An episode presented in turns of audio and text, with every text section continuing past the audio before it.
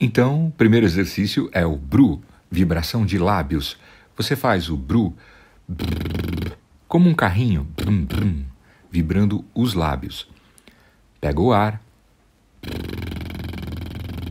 Pode ser que você consiga fazer só um pouquinho e já pare.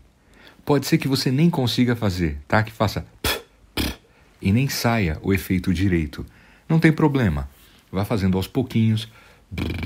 Você pode colocar os dois dedos indicadores, fazendo um espaço mais ou menos de 2 centímetros, prendendo as laterais da boca de cada lado.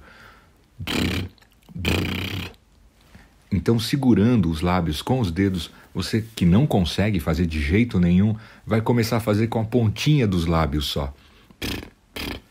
Ok? E aos poucos, essa musculatura vai se ativando, vai melhorando e muito em breve você vai conseguir fazer esse exercício plenamente.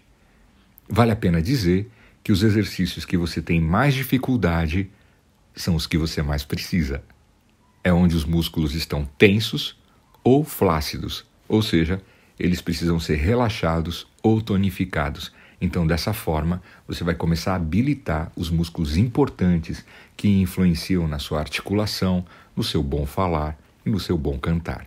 Então, vibração de lábios.